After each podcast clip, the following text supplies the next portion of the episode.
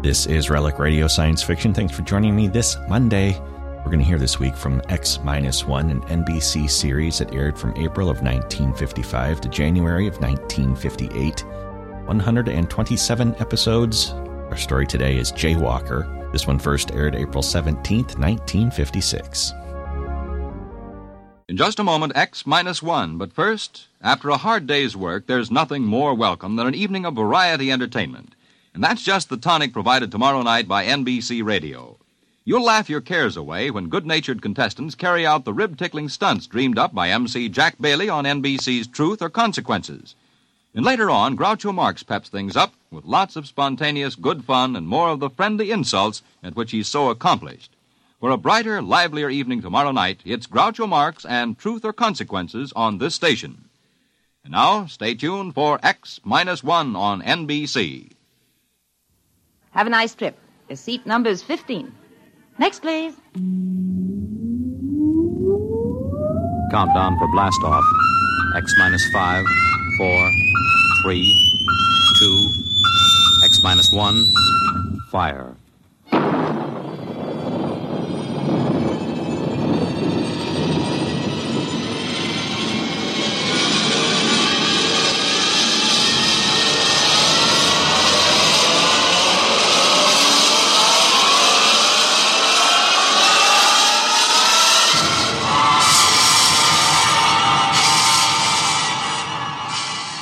From the far horizons of the unknown come transcribed tales of new dimensions in time and space.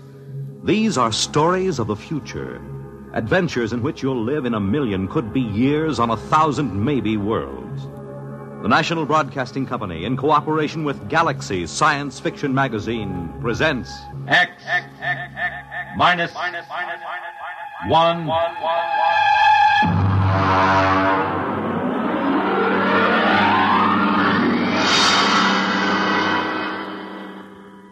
tonight's story Jaywalker by Ross Rockland.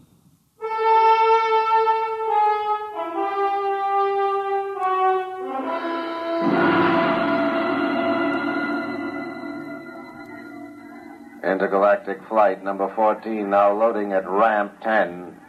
Intergalactic flight number 14 now loading at ramp 10. Please have your flight validation. You walk from the waiting room down the long ramp numbered 10. The flight pack is in one hand, the validation papers in the other. Other passengers chatter behind you. You turn a corner, and there's the ship. A cylinder of glistening silver aimed at the moon. You feel yourself carried up the moving stair to the gaping entrance lock. A pretty stewardess in a blue uniform smiles at you. Validation papers, please. Your papers, madam. Oh, oh papers? Oh, yes, here they are. Mrs. Marcia Foster. You feeling well, Miss Foster? Yes, quite well, thank you. We have to make sure. Once in a while, somebody slips aboard with another person's validation papers. What difference would it make if I felt well or not? Great deal, I'm afraid. You see, the effect of a free fall in space without gravity can do quite a bit of damage in certain glandular conditions. I see you've passed your physical. Yes, I'm quite all right. Fine. Have a nice trip. Your seat number is 15. Next, please. You walk down the carpeted aisle to the plasticon seat. Her words make a ringing pattern in your brain. Are you feeling well, Mrs. Foster? Mrs. Foster's feeling quite well, thank you. Mrs. Foster has passed her physical examination. There's only one thing wrong with the picture. You are not Mrs. Foster. Attention, please. Attention. In one minute, the flash walls will be raised around the ship. If for any reason a passenger is not feeling well or does not wish to make the trip, please speak up. One minute. You begin to wonder if you ought to go after all. You begin to think of how it happened, why you're here sitting in this silver vessel waiting to blast off for the moon. What happened between you and Jack? What happened?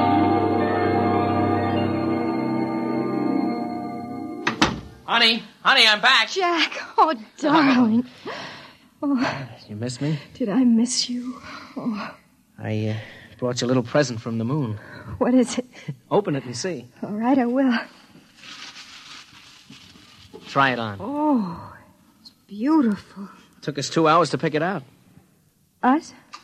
Oh, me and Sue. Sue Egan. Well, who's she? Well, the stewardess on the ship. Oh? Well, how long has she been on the Earth Moon run? Oh, I guess it's about a year now. It's funny you never mentioned her. Oh, haven't I? well, well, what's the difference? It Hmm, just seems odd. Hey. What? Well, you're not jealous, are you? Is she pretty? Oh, monstrous. Four feet high and three feet around. And she has a big blue eye right in the middle of her forehead. Oh, you're insane. Come on, how about a kiss? no. Oh, lady, I've been away for four months. Sorry. Huh, Mm. I guess I'll just have to go back to Sue Egan and her three blue Oh, eyes. in that case, here.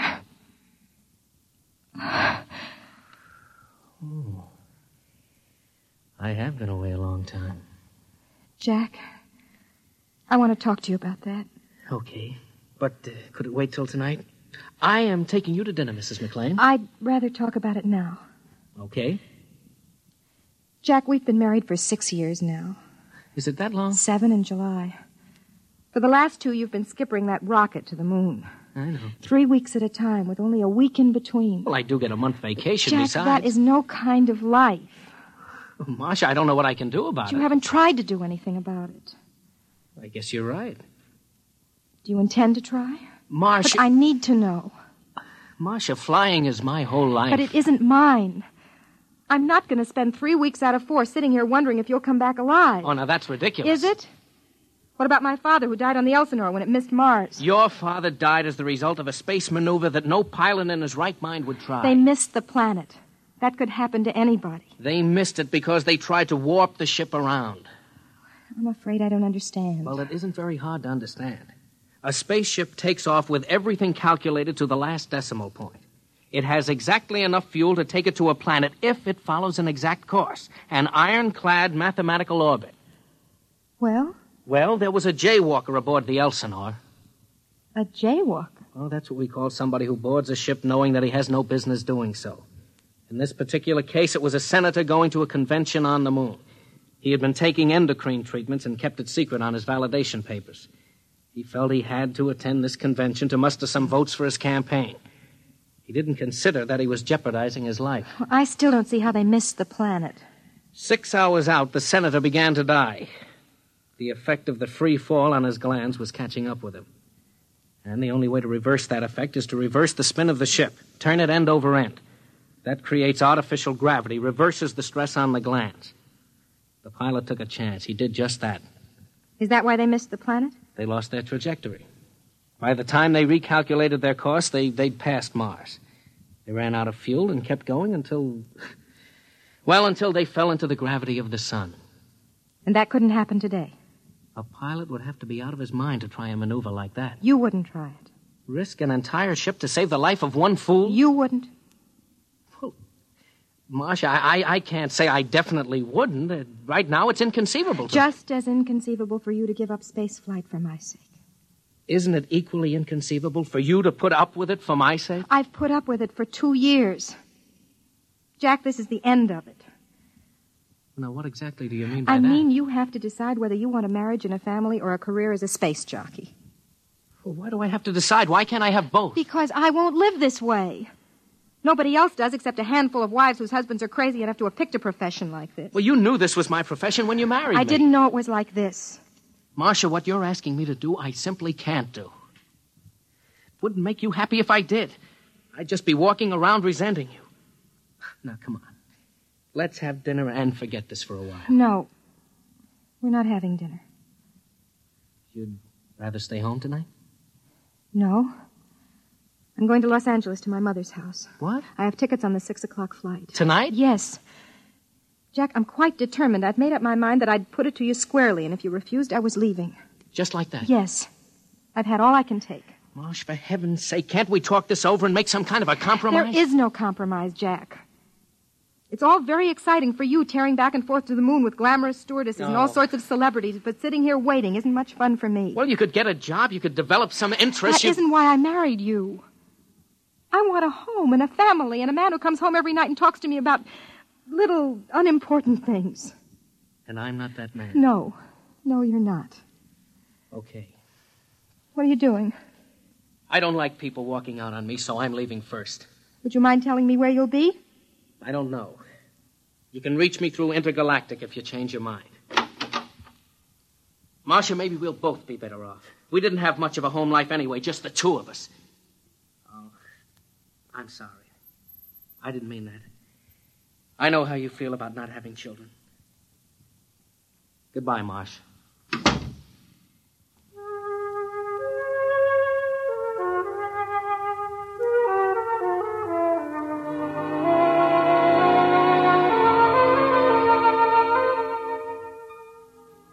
There it was.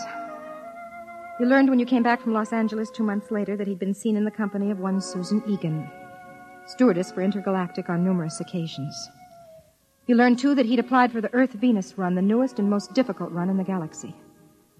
And you learned something else, something that was going to change the whole course of your life. Come in, Mrs. McLean. Sit down. Thank you, Doctor. I have some good news for you. Yes? You're going to have a child. Well, I. I thought you'd be happy about that. Happy? Oh, yes. Yes, I am.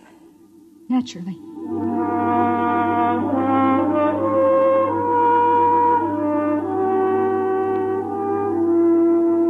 You debated for a long time, and then you called the intergalactic office. Mr. McLean was out on the Earth Moon run. He'd be back on the 12th, but only for an afternoon. He was taking off again immediately. They were so sorry. You were sorry yourself. It seemed as if life would not be worth living without Jack, especially now with a child on the way. You had to talk to him, to be with him. That was when you first began to formulate the idea of going to the moon with him on this run. Attention, please, attention. We're about to count down for blastoff. Fasten your seat belts and recline back as far as possible. The next sound will be that of the first stage rockets heating up. Do not be alarmed by the vibration of the ship. From the bulkheads overhead, everywhere comes the deep rumbling sound. Some of the passengers look anxious, some excited, some leaf casually through magazines as they lie on their backs in the reclining seats. Those of you who've never been in rockets will find it an experience that will make you proud to belong to the human race. Countdown for blastoff.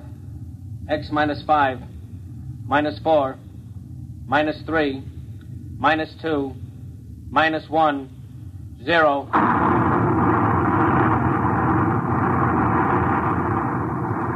The rumble heightens. All emotion leaves you. Cold, ravening fear takes over. You try to close your eyes, your ears against it, but your mind won't respond. You look out the port, and the scene is suddenly splashed with a rushing sheet of flame that darkens the sky and is torn from your vision. Snatched away, the buildings, the trees, the roads vanish. A great soft uniform weight presses down on you. You push with all your might, but it smothers you, presses you back, drives your blood down, down inside of you. And then, quiet. We are now 102 miles over New York City. You may unfasten your safety belt. The pull of gravity will no longer trouble you. You unfasten the safety belt and sit in the seat, wondering what to do next. Ladies and gentlemen, welcome to intergalactic flight number 14 out of New York Rocketport, destination Moon. I'm your hostess, Miss Susan Egan. Your pilot for this flight is Captain Jack McLean. Our position at the moment is approximately 550 miles above Earth, and in less than one half hour, we'll be in free fall, completely without gravity. Our speed is currently 29,000 miles per hour. We should arrive at Moonport at exactly 6 p.m. tomorrow, Earth time. I wish you a pleasant voyage. If there's anything you need, Intergalactic is at your service.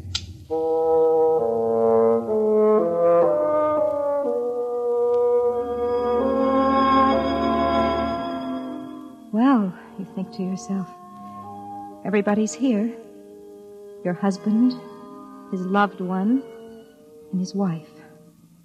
You watch her as she walks back along the rows of seats with an armful of the latest magazine recordings. A tall girl, about 29 or 30, dark brown hair, dark eyes. Not very pretty. The sort who would be able to talk to him about steam tubes and beautiful landings and solar storms. Mrs. Forster, would you like something to read? Oh, uh, Thank you, no. First time in a rocket ship? Yes, could you tell? you look a little green. You feeling well? Yes, I, I'm quite. I'm quite all right. There's just a touch of space sickness. Come along to the ship's hospital and we'll fix you up in a jiffy. No, I'd, I'd rather uh, just sit here a minute. Of course. I just. Oh. Come on. Come on. Let, let me help you into the ship's hospital. That's. it. Come on, take it easy. Now, come on.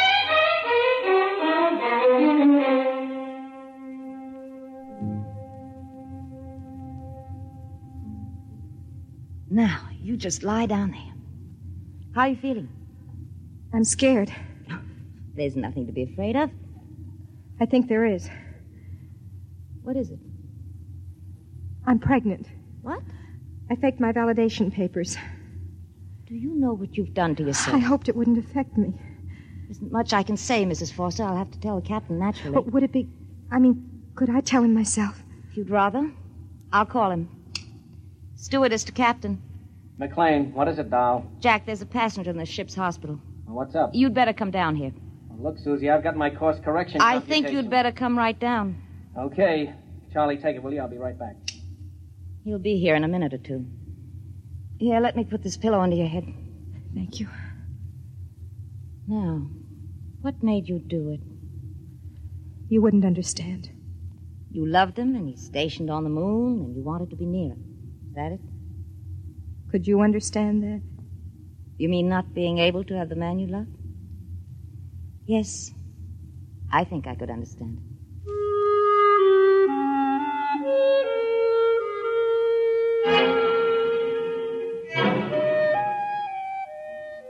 You wanted to scream at her, to claw at her face.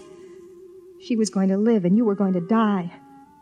She was going to share a life with Jack when you were only a dim sort of memory in his mind.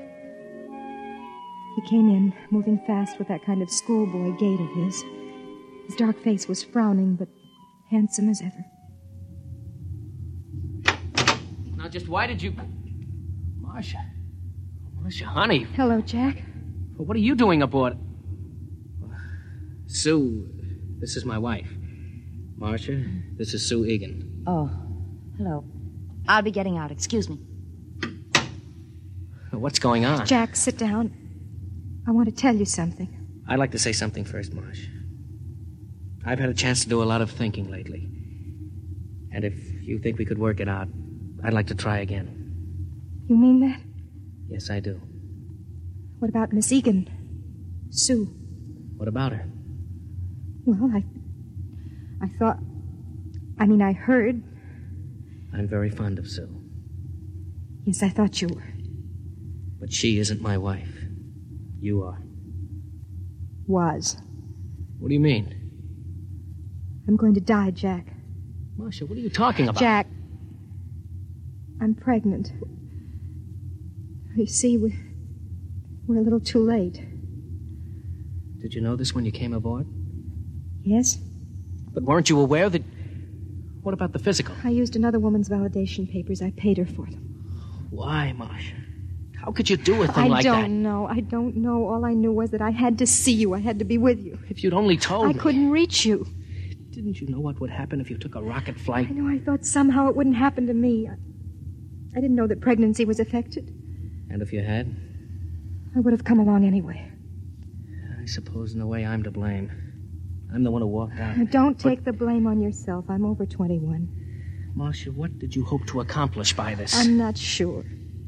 There's only one possibility. Possibility? Yes, excuse me. Miss Egan. Yes. Come into the ship's hospital, please. Bring Petricelli from maintenance. Tell him to come up here with a crescent wrench. Yes, Captain. What are you going to do? Do? Nothing much. I'm going to warp the ship around, that's all.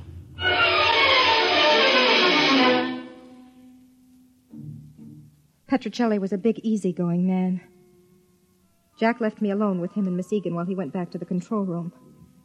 Petricelli started to bolt a metal bed to the side wall of the cabin. Why are you putting the bed on the wall? Because, lady, when he starts to spin the ship, that outside bulk is going to be down, not sideways. Centrifugal force, see? I'm afraid I don't. Well, that's too bad because I got other things to do besides explain. Okay, Susie, it's all yours. Oh, is he always that rude? Doesn't it occur to you that maybe he's under a slight strain? Strain? Look, Mrs. McLean, your husband's going to warp the ship around. The chances of his pulling off a maneuver like that without piling us up in the sun or in deep space are about a thousand to one. I appreciate that you wanted to see him and show him that he ought to be ashamed of himself for leaving you, but does it occur to you that all of us may lose our lives because of it? Including Petruccelli? No, I hadn't thought about it. Let's go. I've got to strap you into that bed. No, wait. What will happen to me if the ship isn't warped? Sudden floods of the adrenal glands, convulsions, panic, spastic secretions, and eventually death. What causes it? Lack of gravity. We aren't sure just how. The purpose of spinning the ship is to press you up against the outer wall and create the effect of gravity through centrifugal force. Do you. Do you think he can do it? I think he's the best skipper in the intergalactic fleet. That isn't the answer to my question. Can he spin the ship without killing everyone? I have faith in him.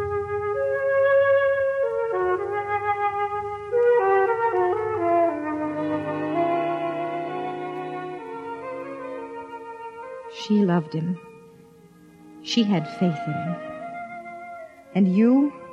You to whom he was married, you who carried his child inside you? Did you have faith in him?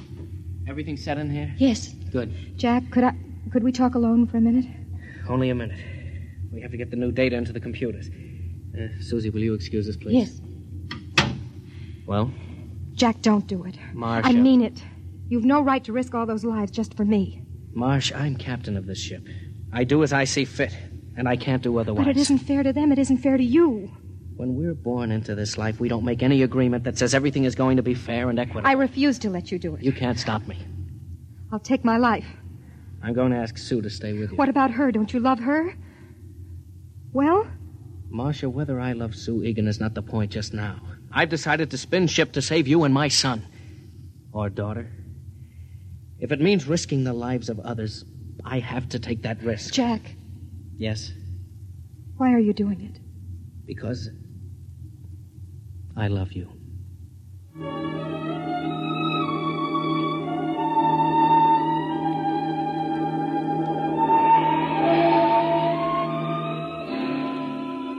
It seemed to me during the next hour, through the haze of the drug they gave me, that I could see him.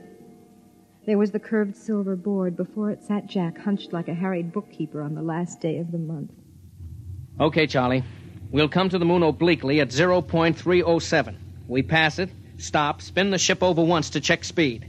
Then put the tail down when we feel gravity at 7.035. And if we can do it with the fuel we've got, it'll be a miracle. All right, start the calculators. Engine room, reverse tubes. Reverse tubes. Wait for new course vector 7073. Ready for new course vector? Set firing formula 2635726. Firing formula ready. Coming into course vector. Counting down 7077. 76. 76, 75. 75, 74. 74. 73. Fire.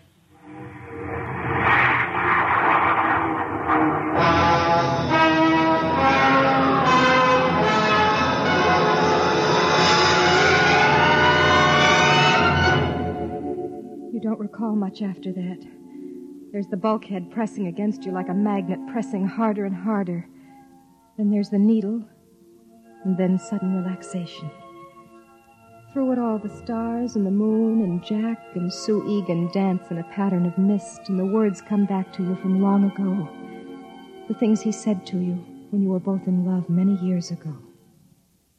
When I fly the ship, it seems that all Earth watches me through your eyes.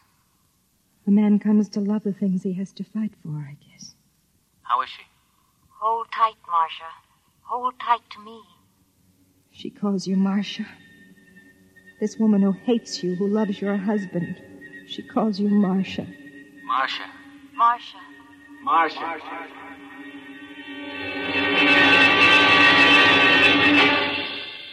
Marcia. Oh, Marcia.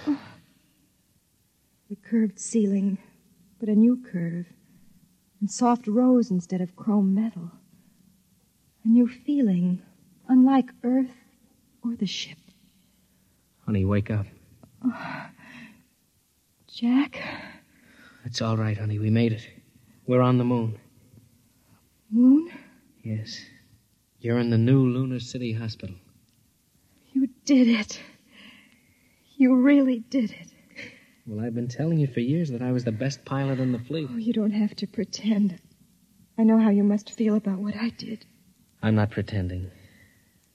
I was a selfish coward. I wasn't concerned about anything but my own happiness.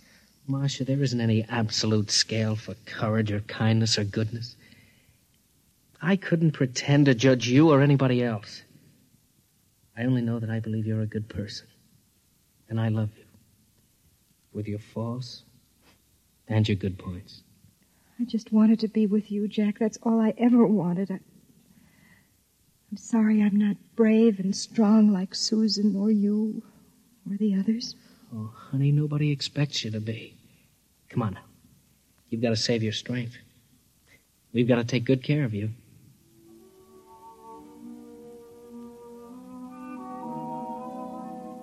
He reaches down and touches your lips with his fingers.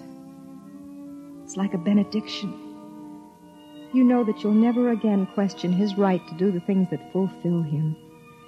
To take a silver ship above the earth and guide it to new planets. Our child will be born on the moon, you whisper to him, and our grandchildren in the stars.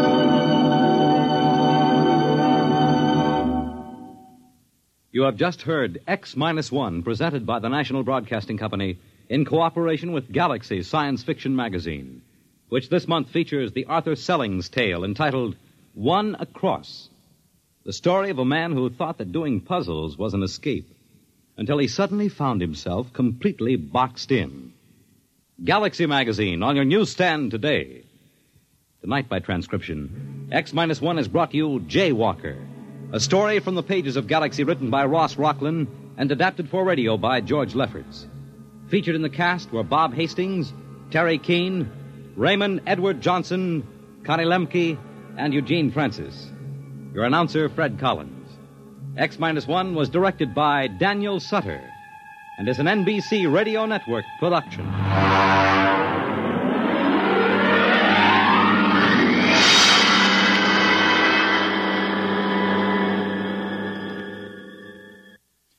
Next week, the story of the journey that had no end, of a ship that had traveled so long through space that none aboard her could remember their destination or even wonder where they were going.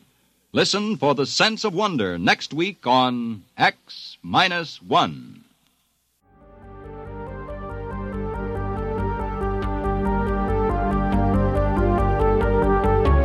That's Relic Radio Science Fiction for this week. If you want to find more from X Minus One, past episodes of this podcast, all the others, and everything else Relic Radio, just visit the website, relicradio.com. You'll find everything there, and you can donate through the website as well. Your support is how this show comes to you every week. If you'd like to help out, visit donate.relicradio.com or click on the donate link. Thanks to those who have helped out. Thanks for joining me today. Be back next Monday with another episode of Relic Radio Science Fiction.